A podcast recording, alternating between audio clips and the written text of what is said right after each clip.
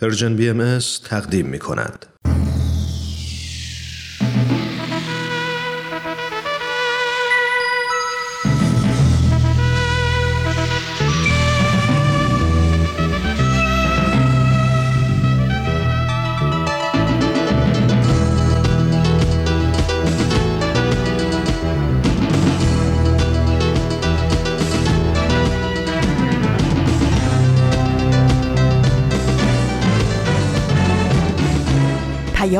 دوست. برنامه ای برای تفاهم و پیوند دلها.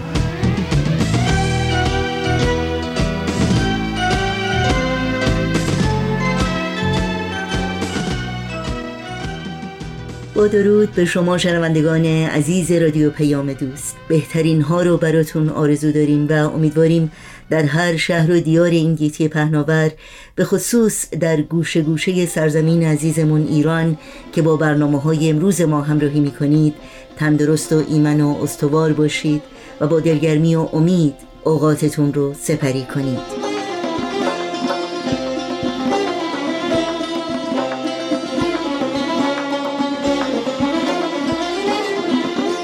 نوشین هستم و همراه با همکارانم میزبان برنامه های این چهارشنبه 24 اسفند ماه آخرین چهارشنبه سال 1401 خورشیدی برابر با 15 ماه مارس از سال 2023 میلادی. و برنامه های یادگارها و خبرنگار بخش هایی هستند که در این پیام دوست تقدیم شما می کنیم امیدواریم با ما همراه باشید.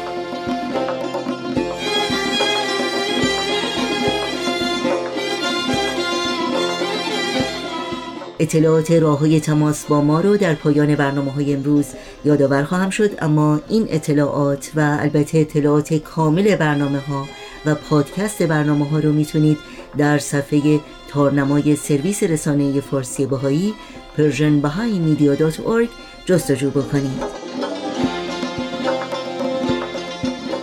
و برای دریافت خبرنامه سرویس رسانه فارسی باهایی شما می‌تونید به صفحه نخست همین وبسایت مراجعه بکنید. در قسمت ثبت نام در خبرنامه ایمیل آدرس خودتون رو وارد بکنید و اول هر ماه در جریان فعالیت های این رسانه قرار بگیرید. شنوندگان عزیز رادیو پیام دوست هستید. در طی ساعت پیش رو با برنامه های این چهارشنبه ما همراه باشید.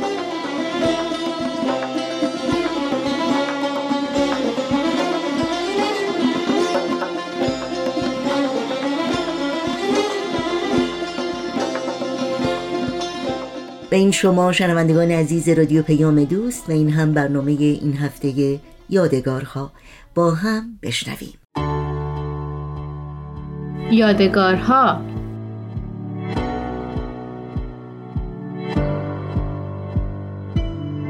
درود میگم به شما همراه های همیشگی. امروز شنونده پانزدهمین قسمت از مجموعه یادگارها هستیم. یادمون هست که هفته های گذشته چه اتفاقاتی رخ داد. زمانی که اردشیر رستنپور تمام دار و ندارش رو برای خرید زمین مشرق الاسکار لوتوس بخشید اهبا به اون اصرار کردند که مقداری هم برای خودت بردار. اردشیر پاسخ جالبی داد. یادتون هست؟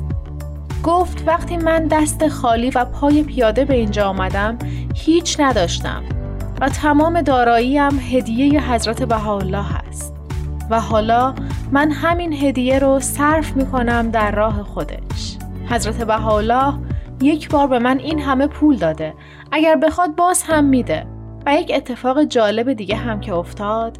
وقتی که برای خرید زمین مشرق الاسکار رفتن متوجه شدن اسم زمین از حدود 400 سال پیش بهاپور نامگذاری شده. به معنای سرزمین بها. بریم و با هم شنونده ادامه مکالمات خانواده روحانی و امو محبت باشیم.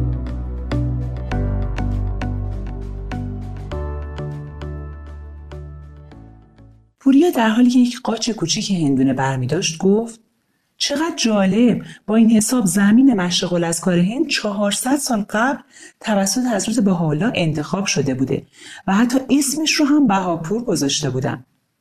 بابا ادامه داد و اردشیر رستنپور اونم انتخاب شده بود. روزگار اون رو از یزد به هند فرستاده بود تا با قلب بخشنده و دارایی های پاکش برکتی برای خرید زمین مشغل از کار هند باشه.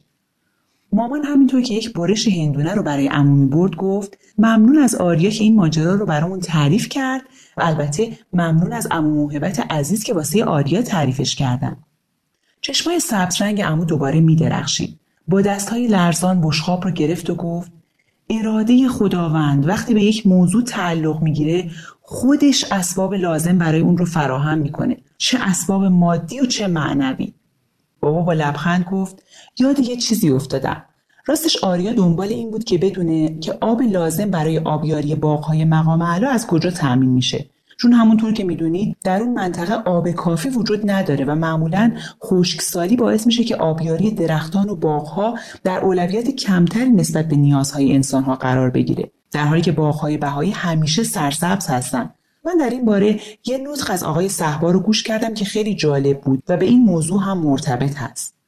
آریا با هیجان گفت منتظریم بابا جون.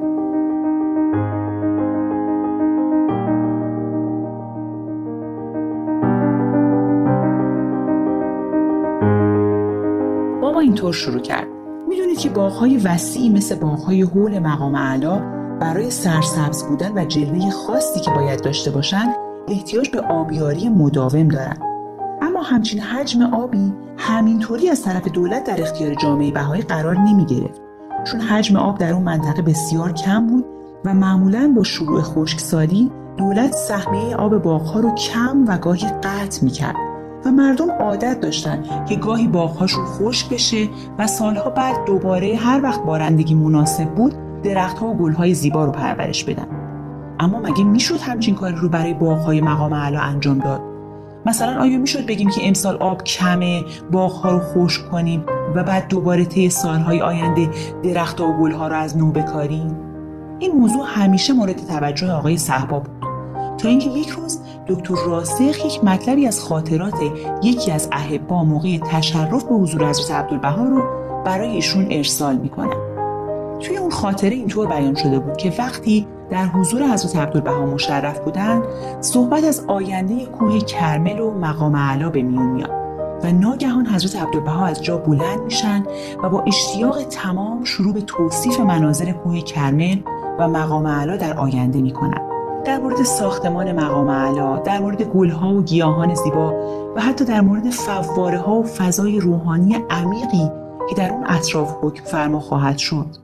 آنچنان توصیف های حضرت عبدالبها دقیق و هیجان آور بوده که گویی ایشون در همون لحظات داشتن آینده پرشکوه این کوه رو در مقابل چشمای خودشون می‌دیدن. درست در همین لحظات به مورد بسیار جالبی اشاره می‌کنن. آریا کمی به جلو متمایل شد و با دقت بیشتری گوشهاش رو تیز کرد. بابا ادامه داد میفرمایند در کوه کرمل منبع آب زیرزمینی وجود داره که در آینده کشف خواهد شد و آب لازم برای نگهداری و حفظ این مکان روحانی رو تأمین خواهد کرد. خلاصه جناب صحبا این مطلب رو می‌خونن و با خودشون میگن کسی چه می‌دونه؟ شاید اون آینده که حضرت عبدالبها بهش اشاره می‌کنن همین الان باشه. با این فکر میرن سراغ یکی از شرکت های مهم آب که در اون منطقه در زمینه پیدا کردن منابع زیرزمینی آب فعالیت می‌کرده. و همزمان یک پروفسور خبره در این زمینه رو استخدام می‌کنن روند انجام کار رو تسریع کنه پوریا با تعجب گفت خیلی عجیبه. تا جایی که من می‌دونم اگه یک کوه نزدیک دریا باشه و شیبی مثل کوه کرمل داشته باشه احتمال وجود منبع آب زیرزمینی در اون تقریبا صفره. چون آب اگه در قسمت های بالاتر کوه باشه به خاطر شیب کوه به دریا میریزه و اگر عمیقتر هم باشه بازم به طرف آب دریا کشیده میشه. و در عمق زمین باقی نمیمونه. بابا با خنده گفت این دقیقا همون مطلبی بود که اون شرکت و آقای پروفسور هر دو با اطمینان به آقای صحبا گفتن. اینکه با توجه به شرایط کوه کرمل امکان نداره منبع آبی در اون مکان وجود داشته باشه. پوریا با تردید پرسید اما حضرت عبدالبها فرموده بودن که این منبع در کوه کرمل وجود داره و بعدها کشف میشه. بابا دوباره لبخند زد. دقیقا. و این همون موضوعی بود که باعث شد جناب صحبا با جدیت پیگیر این موضوع بشن و از شرکت و پروفسور بخوان که تحقیقات بیشتری انجام بدن. با دیدن این جدیت در وجود آقای صحبا مسئولین آب منطقه میگن که فقط یک احتمال خیلی نادر وجود داره و اون اینه که ممکنه زلزله‌ای که سالها قبل در کوه کرمل اومده لایه های زمین رو جابجا کرده باشه. و این موضوع آبی رو که در کوه کرمل جمع می شده پشت یک لایه سخت حبس کرده باشه.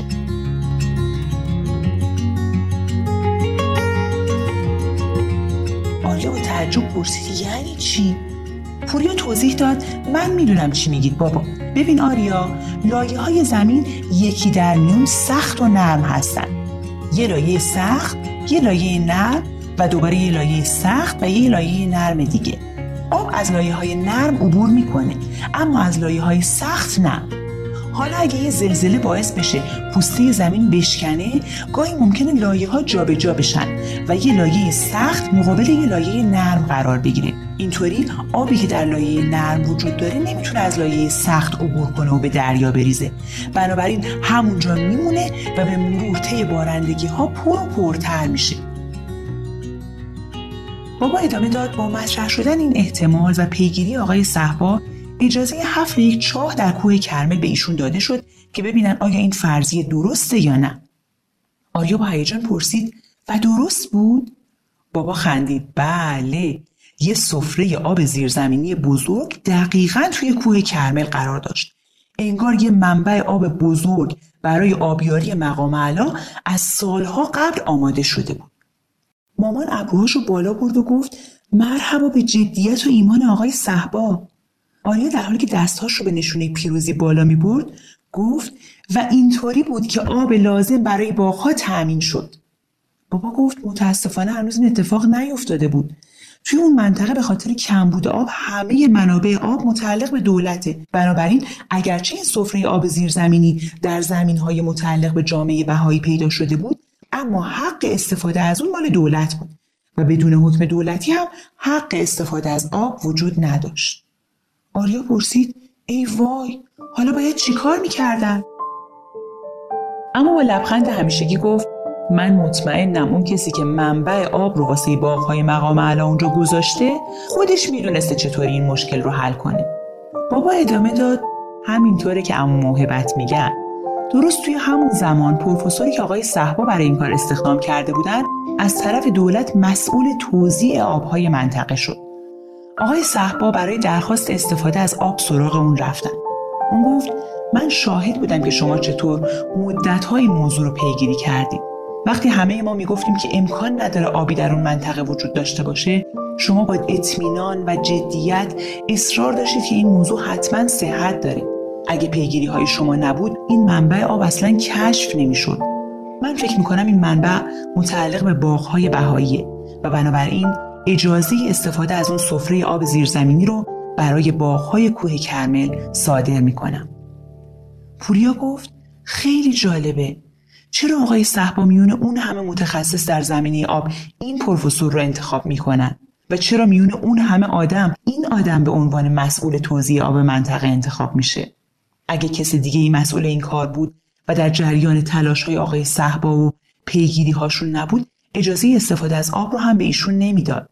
واقعا جالب به نظر می‌رسه که درست تو اون موقعیت اون پروفسور مسئول توزیع آبهای منطقه بشه.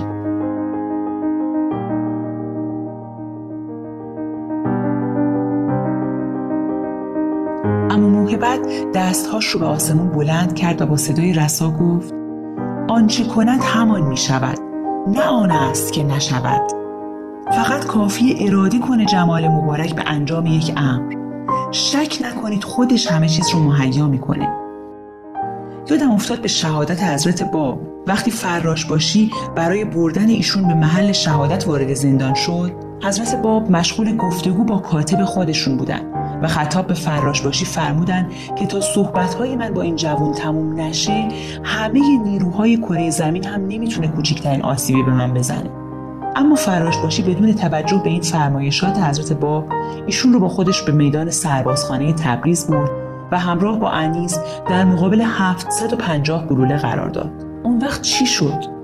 وقتی قبار و دود ناشی از شلیک گلوله ها فرو نشست همه در کمال حیرت انیس رو دیدن که سالم و سرحال بدون هیچ خراشی ایستاده و حضرت باب هم نیستن. جالب اینجاست که بعد از کلی جستجو ایشون رو در همون زندان در کنار کاتب مشغول گفتگو پیدا کردن. و این بار حضرت باب بهشون فرمودن حالا صحبت های من تموم شده و می‌تونید من رو با خودتون ببرید و برای شهید کردن من به هدفتون می‌رسید. این بار 750 گلوله شلیک شد و هر دو جسم رو چنان در هم آمیخت که انگار یک جسم بودن. اما چرا بار اول اتفاق نیفتاد و بار دوم اتفاق افتاد؟ هر دو بار در یک مکان خاص 750 گلوله شلیک شد.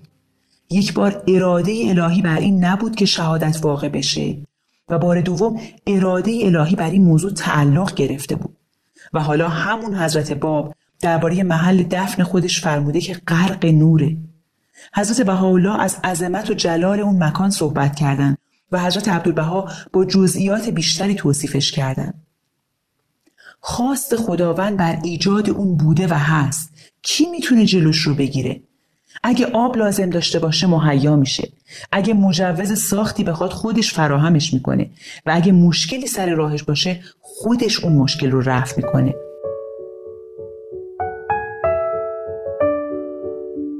آریا وارد اتاقش شد و لبه تخت نشست. خونکی خمیردندون رو هنوز توی دهنش حس می‌کرد. امو توی حال کنار مامان و بابا بود. آروم کشوی یادگاری ها رو بیرون کشید و یک تیکه مقوای زرد رنگ رو با ماژیک برداشت. مطمئن نبود. نمی‌دونست آیا یک جمله از یک نفر هم می‌تونه یک یادگاری محسوب بشه؟ شاید آره. اون جمله باقی میموند. حتی وقتی که اون آدم نبود و تأثیر خودش رو در قلب همه آدم ها میذاشت. مخصوصا اگر اون جمله یک بیان از حضرت باب بود. روی مقوا نوشت آنچه کند همان می شود نه آن است که نشود. یادگاری از حضرت باب برای امشب من. مقوا رو آروم توی کشو جا داد و روی تخت دراز کشید. حسی از آرامش همه قلبش رو پر کرد.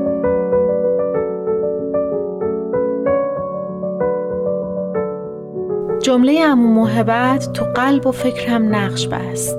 اونجایی که گفتن اراده خداوند وقتی به یک موضوع تعلق می‌گیره خودش اسبابش رو فراهم می‌کنه. چه مادی و چه معنوی.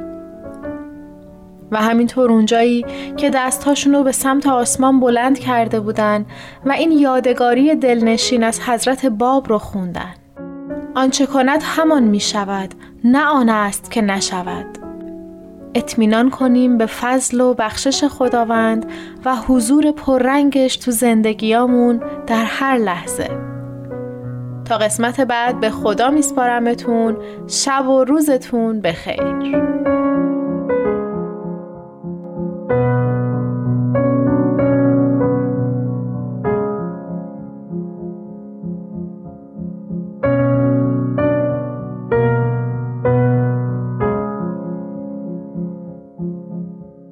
برنامه که شنیدید بخش تازه بود از مجموعه یادگارها از رادیو پیام دوست.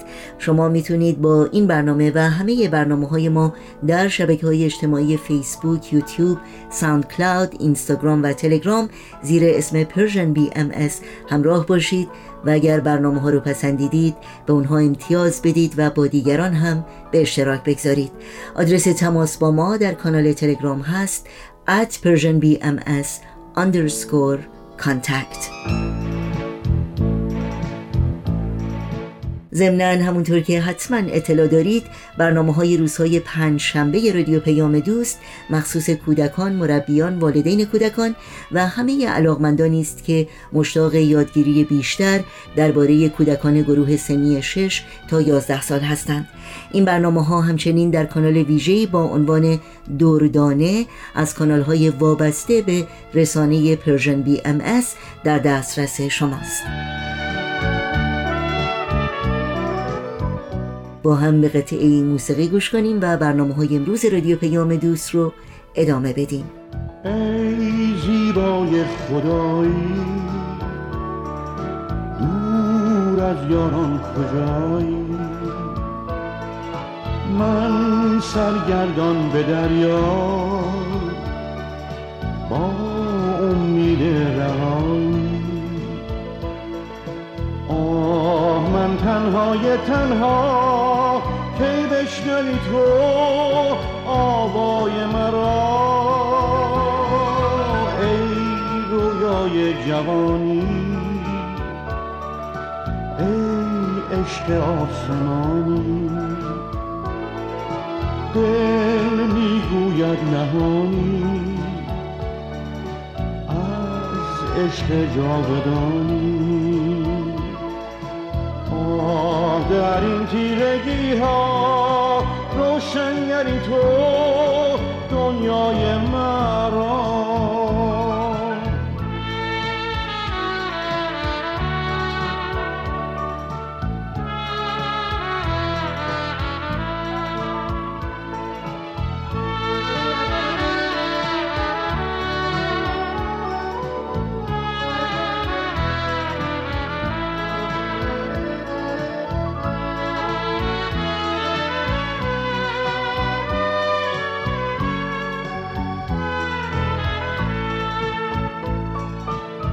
جان و جانان من شعله بر جان من بی همتایی من دیده بر راه تو مست نگاه تو تا بازایی. ای جان و جانان من شعله بر جان من بی همتایی من دیده بر راه تو مست نگاه تو تا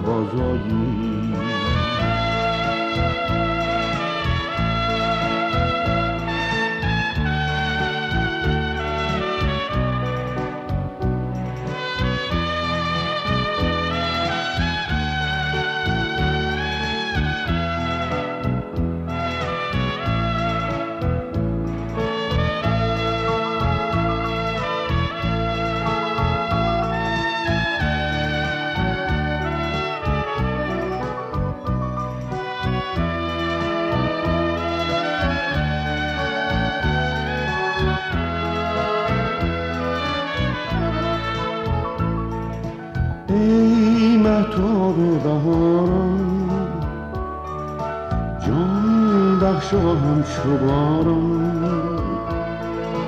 کی خورشید تو تابد؟ بر ما چشم انتظارم. آه من تنهای تنها. کی بشنوی تو؟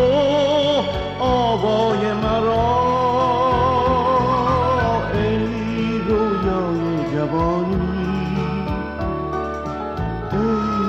عشق آسمانی. دل می‌گوید نهانی. از عشق جاودانی. آه در این تیرگی ها روشنگری تو دنیای مرا. آخرین بخش پیام دوست این چهارشنبه ما برنامه خبرنگار هست که از شما دعوت می کنم همراه باشید. خبرنگار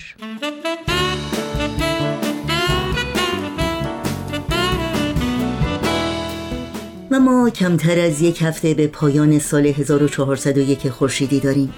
یا شاید بهتر بگم کمتر از یک هفته به آغاز سال 1402 خورشیدی باقی مونده.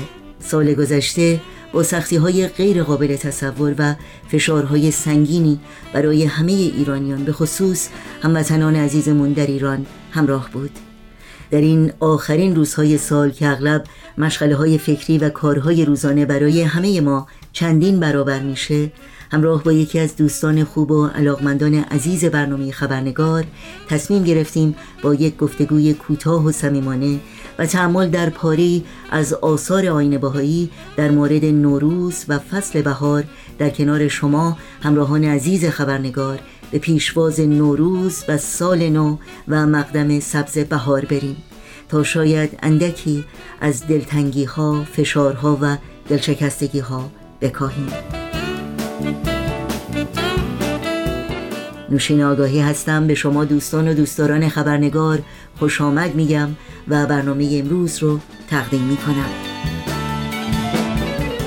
خانم هایده وفایی از دوستان عزیز و قدیمی خبرنگار که در فعالیت های جامعه سازی و برنامه های فرهنگی منطقه خودشون در ایالت نورث کرولاینا یا کارولینای شمالی در آمریکا بسیار فعال هستند لطف کردند و دعوت من رو برای یک گفتگوی خودمونی در مورد نوروز و موسم فصل بهار پذیرفتند.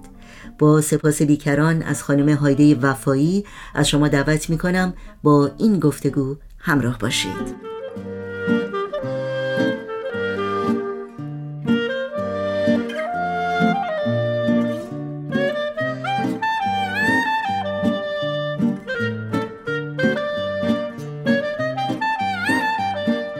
خانم هایده وفایی درود بر شما. به برنامه خبرنگار بسیار خوش آمدید. ممنون از شما که منو دعوت کردین. اجازه بدین درود بگم به شما و همه شنوندگان عزیز برنامه خبرنگار. این باعث خوشوقتی من هست که در این برنامه در کنار شما باشم. خیلی ممنون. خب هایده جان همونطور که می‌دونی ما کمتر از یک هفته به پایان سال 1401 خورشیدی داریم و این هم آخرین برنامه خبرنگار امسالمونه. بنابراین فکر کردم که گفتگوی امروز رو به نوروز این جشن کهن در فرهنگ ایران زمین و همینطور جایگاه این روز در آین باهایی اختصاص بدیم. حتما. خیلی هم مالی پس خوبه که با این پرسش آغاز کنیم که نوروز در تقویم باهایی چه جایگاهی داره؟ خب حتما می‌دونید که همه ادیان الهی با ظهور خودشون یک تقویم جدید رو ارائه کردن که خود این نشون دهنده یک شروع تازه یک عصر نو در تاریخ تکامل بشر محسوب میشه. و بیت العدل اعظم بالاترین مرجع اداری جامعه جهانی بهایی در این خصوص در پیامی که در سال 2014 میلادی یعنی حدود 9 سال پیش خطاب به بهاییان عالم فرستادن. بیان بسیار جالبی دارن که این نکته رو به زیبایی توضیح میدن. گزینش تقویمی جدید در دوره هر پیامبر نمادی از قدرت ظهور الهی برای ایجاد تحول در درک انسان از حقایق مادی اجتماعی و روحانی است. و از این طریق لحظات و ایام مقدس مبرز می گردد جایگاه نوع بشر در زمان و مکان بازاندیشی می شود و روند زندگی از نو شکل می گیرد. بر این اساس باید بگم که تقویم باهایی رو حضرت باب بنیانگذار آین بابی و مبشر آین بهایی تأسیس کردند که به تقویم بدی معروفه بدی یعنی نو نوین. و حضرت بهاءالله بنیانگذار آین بهایی این تقویم رو تایید فرمودند. در این تقویم سال به 19 ماه تقسیم شده و هر ماه به یکی از اسماع الهی موسومه. مثل کمال، جمال، جلال، قدرت، مشیت، عظمت و غیره. اولین ماه سال در تقویم بهایی که با روز نوروز آغاز میشه بها نام داره. به معنی شکوه و جلال خداوند. بها یا اسم اعظم که از القاب حضرت بهاءالله از جمله اسماء الهی است که در کتب مقدسه ذکر شده و به ظهور او بشارت دادن حتی شعرا در ستایش اسم اعظم و اسم بها شعر سرودن. مثل شیخ بهایی که در یکی از اشعارش میگه چون شب قدر از همه مستور شد لاجرم از پای تا سر نور شد. اسم اعظم چون که کس نشناسدش سروری بر کل اسما بایدش. حضرت باب در کتاب بیان که مضمون آن به فارسی این است میفرمایند خداوند عالم در میان ایام یومی را منصوب به خود فرموده و آن یوم را یوم الله خوانده. و بعد میفرمایند و آن را خداوند شهر بها نامیده. شهر منظور اینجا ماه هستش. و بعد میفرمایند به معنی آنکه بهای کل شهود در آن شهر است. یعنی نور و جلال ماه اول در تمامی ماههای سال تجلی کرده. حضرت بهاءالله در آثار خودشون به خصوص در کتاب اقدس در مورد نوروز بیانات مهمی دارن از جمله بیانی که مضمون آن به فارسی این هست. نوروز را برای شما عید قرار دادیم و بعد مضمون بیان دیگرشون این هستش که و خوشا به حال کسی که در عید نوروز آشکار کند نعمت خداوند را و او در عمل شکر خداوند را به جا آورد. لازم است اشاره کنم که نوروز در حقیقت یکی از ایاد مهم و یکی از نوروز خاص در تقویم بهایی که به ایام مبارکه موسوم است. ضمنا نکته مهم دیگری که می‌خواستم بگم این هستش که روز نوروز روز عید سیام یا عید پایان ماه روزداری در تقویم آین بهایی است. و به همین خاطر که تمام بهاییان جهان فارغ از ملیت، نژاد، زبان و اینکه در کدام گوشه جهان هستند نوروز رو جشن می‌گیرن و گرامی میدارن. البته برای ایرانیان باهایی این روز عید ملی هم هست. یعنی باید بگم نور علا نور بله واقعا هم همینطوره. البته هایده جون مطمئنم که شما می‌دونید که در سال 2010 میلادی سازمان ملل روز 21 ماه مارس رو روز بین المللی نوروز نامگذاری کرد. چون نوروز عید بهاری باستانی ایرانی هست و اولین روز سال نو در آین زرتشتی که پیشینش به سه هزار سال می‌رسه و میلیون ها نفر در سراسر جهان اون رو جشن می‌گیرند. چه عالی چه زیبا. این نکته دیگر رو هم باید اضافه کنم که در همون پیام 2014 که قبلا به اون اشاره کردیم بیت العدل اعظم شروع سال بهایی رو برای همه بهاییان عالم لحظه تحویل سال در تهران قرار دادن. در این نامه می‌خونیم که تهران زادگاه جمال ابها منظور اینجا حضرت بهاءالله. نقطه تعیین لحظه آغاز اعتدال بهاری در نیمکره شمالی.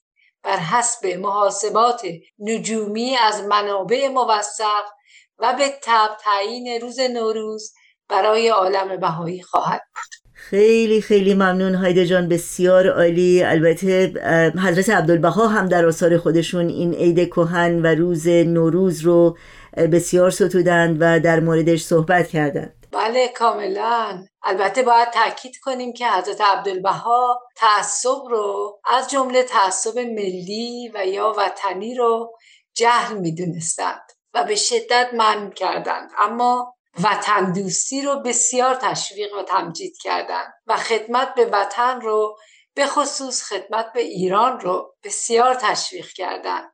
و فراموش نکنیم که حضرت عبدالبها چقدر عاشق ایران بودند. با اینکه هشت نه ساله بودن که همراه پدر و مادر خودشون از ایران تبعید شدن و تا آخر حیاتشون هم نتونستن به ایران برگردن. اما همیشه دلتنگ ایران بودن در مورد عید نوروز در یکی از آثارشون میفرمایند که از عادات قدیمه است که هر ملتی از ملل را ایام سرور عمومی است که جمعی ملت در آن روز سرور و شادمانی کنند و اسباب عیش و اشرت فراهم آرند یعنی یک روز از ایام سنه را که در آن روز واقعی عظیمی و امر جلیلی رخ داده آن را انتخاب نمایند و در آن روز نهایت سرور نهایت حبور و نهایت شادمانی ظاهر کنند. دیدن یکدیگر نمایند و اگر چنانچه بین نفوس کدورتی حاصل در آن روز آشتی کنند. لحاظا ملت ایران یوم نوروز را فیروز دانسته و آن را عید ملی قرار دادند. فی الحقیقه این روز بسیار مبارک است. و حضرت عبدالبها به خصوص همه رو تشویق می‌کنن که در روز نوروز به امر خیری اقدام بکنن. امر خیری که همه از آن بهره مند بشن. در یکی از آثارشون میفرمایند در چنین یوم مبارکی باید تأسیس مشروعی گردد که فواید و منافع آن از برای ملت دائمی ماند. خیلی ممنون. واقعا هایده جان این بیاناتی که شما زیارت کردین و توضیحاتی که دادین بسیار متین و الهام بخش بودن. در آثار آین باهایی و به خصوص در آثار حضرت عبدالبها از موسم بهار و جلوه های زیبای بهار بسیار ذکر شده.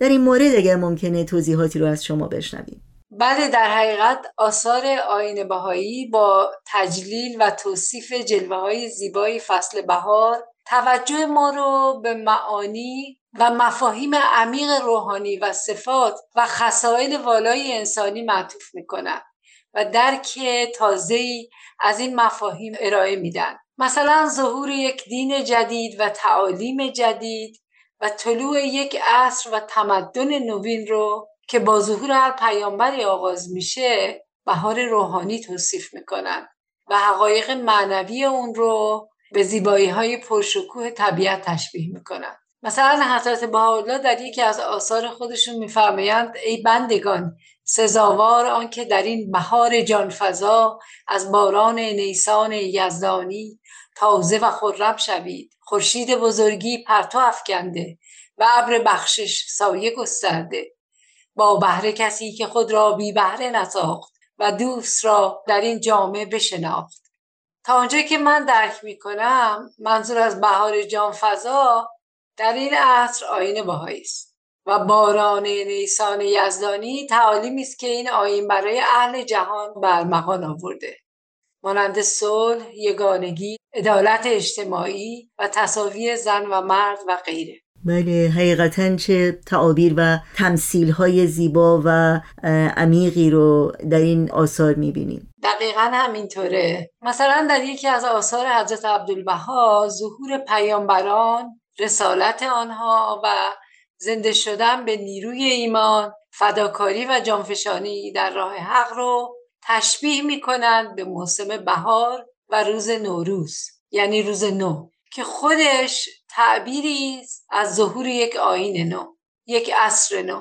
در یکی از نامه های حضرت عبدالبها می‌خوانیم ای جهانگیر نوروز روزی است که آفتاب جهانتاب جهان جاوید در آسمان بزرگواری درخشید و روشنایی فزون بخشید و رهنمون شد. این بهار جانبخش بود که درختان پژمرده را تازه و زنده نمود.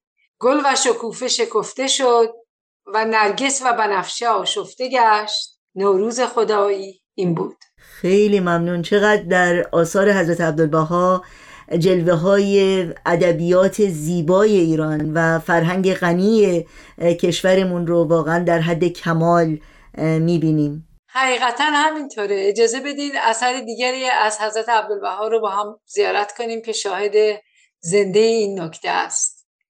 ای رستم پسر زار را گویند مانند شیر ژیان و پیل دمان در میدان کارزار صفشکن.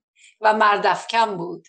جنگجو و بهرام خوب افروخترو و کشورستان و جهانگشا بود. ولی قوت بازویش اقران و همگان را به زانو درآورد. قوت جسمانی بیش از این تأثیر ندارد. اما مظلومان رحمانی به نیروی یزدانی روی زمین را در خم چوگان درآوردند و به آسمان پرداختند. کشوری گشودند که به بهار دائمی محاط است و به فیض سرمدی معمور و آباد. بعد در بیان دیگه حضرت عبدالبها خطاب به شخصی به نام بهمن میفرمایند بهمنا گریه ابر بهمن را خنده گلزار و چمن در پی و سبزی و خرمی و شکوفه و گل و ریاحین پی در پی. لهذا یاران منتظر آنند که تو نسیم روح بخش فروردین یابی و اردی بهشت بهار دلنشین شوی بهشت برین شوی و روی زمین بیارایی و به موسم نازنین منتهی گردی. زیرا بهمن و اسفند منتهی به فروردین دلپسند گردد و بخشایش بهار روحانی جلوه نماید. و فیوزات رحمانی چهره گشاید و فواکه طیبه درختان بیارایند و نفوس در سایه آن بیاسایند. جانت خوش باد. بی نهایت سپاسگزارم هایده جان عزیز از صحبت با شما واقعا لذت بردم. این صحبت ها چقدر ما رو آماده کرد برای اینکه با هم به پیشواز نوروز این کهن جشن پرشکوه ایران زمین بریم و در سال نو به فعالیت های خوب و اقدامات نو و مسمر سمر مشغول بشیم پیشا پیش عید نوروز و سال نو رو به شما تبریک میگم و بهترین ها رو براتون آرزو دارم. خیلی ممنون. من هم از شما سپاسگزارم از این فرصتی که به من دادید خیلی لذت بردم که در این برنامه بودم. برای همه شنوندگان عزیز برای همه هموطنان عزیزمون به خصوص هموطنان عزیزمون در ایران سال بسیار بسیار خوب و پر امیدی را همراه با آرامش و ایمنی و تندرستی آرزو دارم. خیلی ممنون. نوشین جون اگر اجازه بدی برای حسن ختام این برنامه یک مناجاتی از حضرت عبدالبها به یاد عزیزان در ایران هموطنان گرامیمون بخونیم. انشالله که سال نوشون مبارک باشه. خواهش می‌کنم. بفرمایید. ای پروردگار این دوستان یاران تو اند و سرمست پیمانه پیمان تو. همه پرورده آغوش بخششند و شیرخوار پستان دهش خداوند آفرینش. اگر مستمندند ولی هوشمندند اگر ناتوانند ولی زورمندند. چه که تو پشتیبانی تو یاور مهربانی. در جهان کیهان سربلند نما و در ایوان یزدانی جای بده. در انجمن بالا رو سفید فرما و در امید بگشا و از بخشش آسمانی بهره بخش. شب تیره را روز فرما و روز نوروز را فیروز کن. توی توانا و توی بینا توی شنوا توی بی همتا توی مهربان.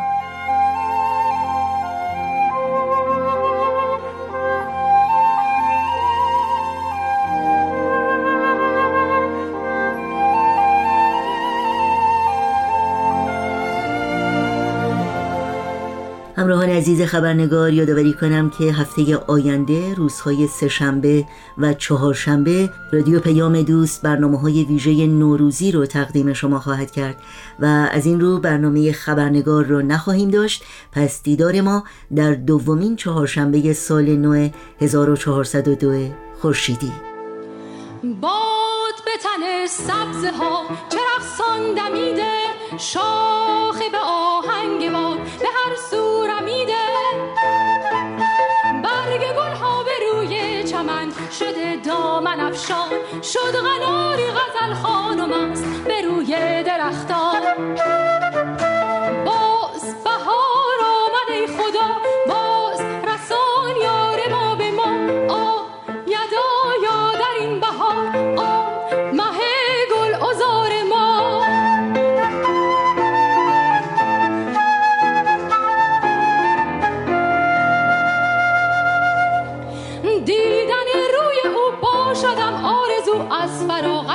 دل پریشان.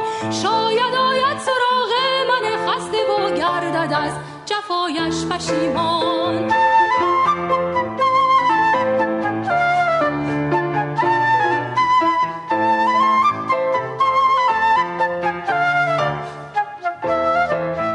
شنوندگان عزیز رادیو پیام دوست به پایان برنامه های امروز می رسیم اما قبل از خداحافظی اجازه بدید تا اطلاعات راه های تماس با ما رو سریع در اختیار شما بگذارم.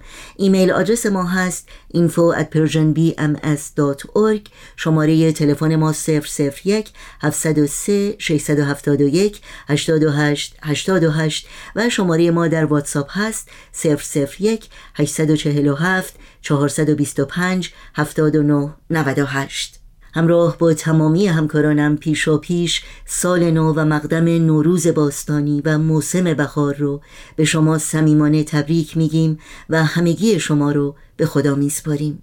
تا روزی دیگر و برنامه دیگر پاینده و پیروز باشید.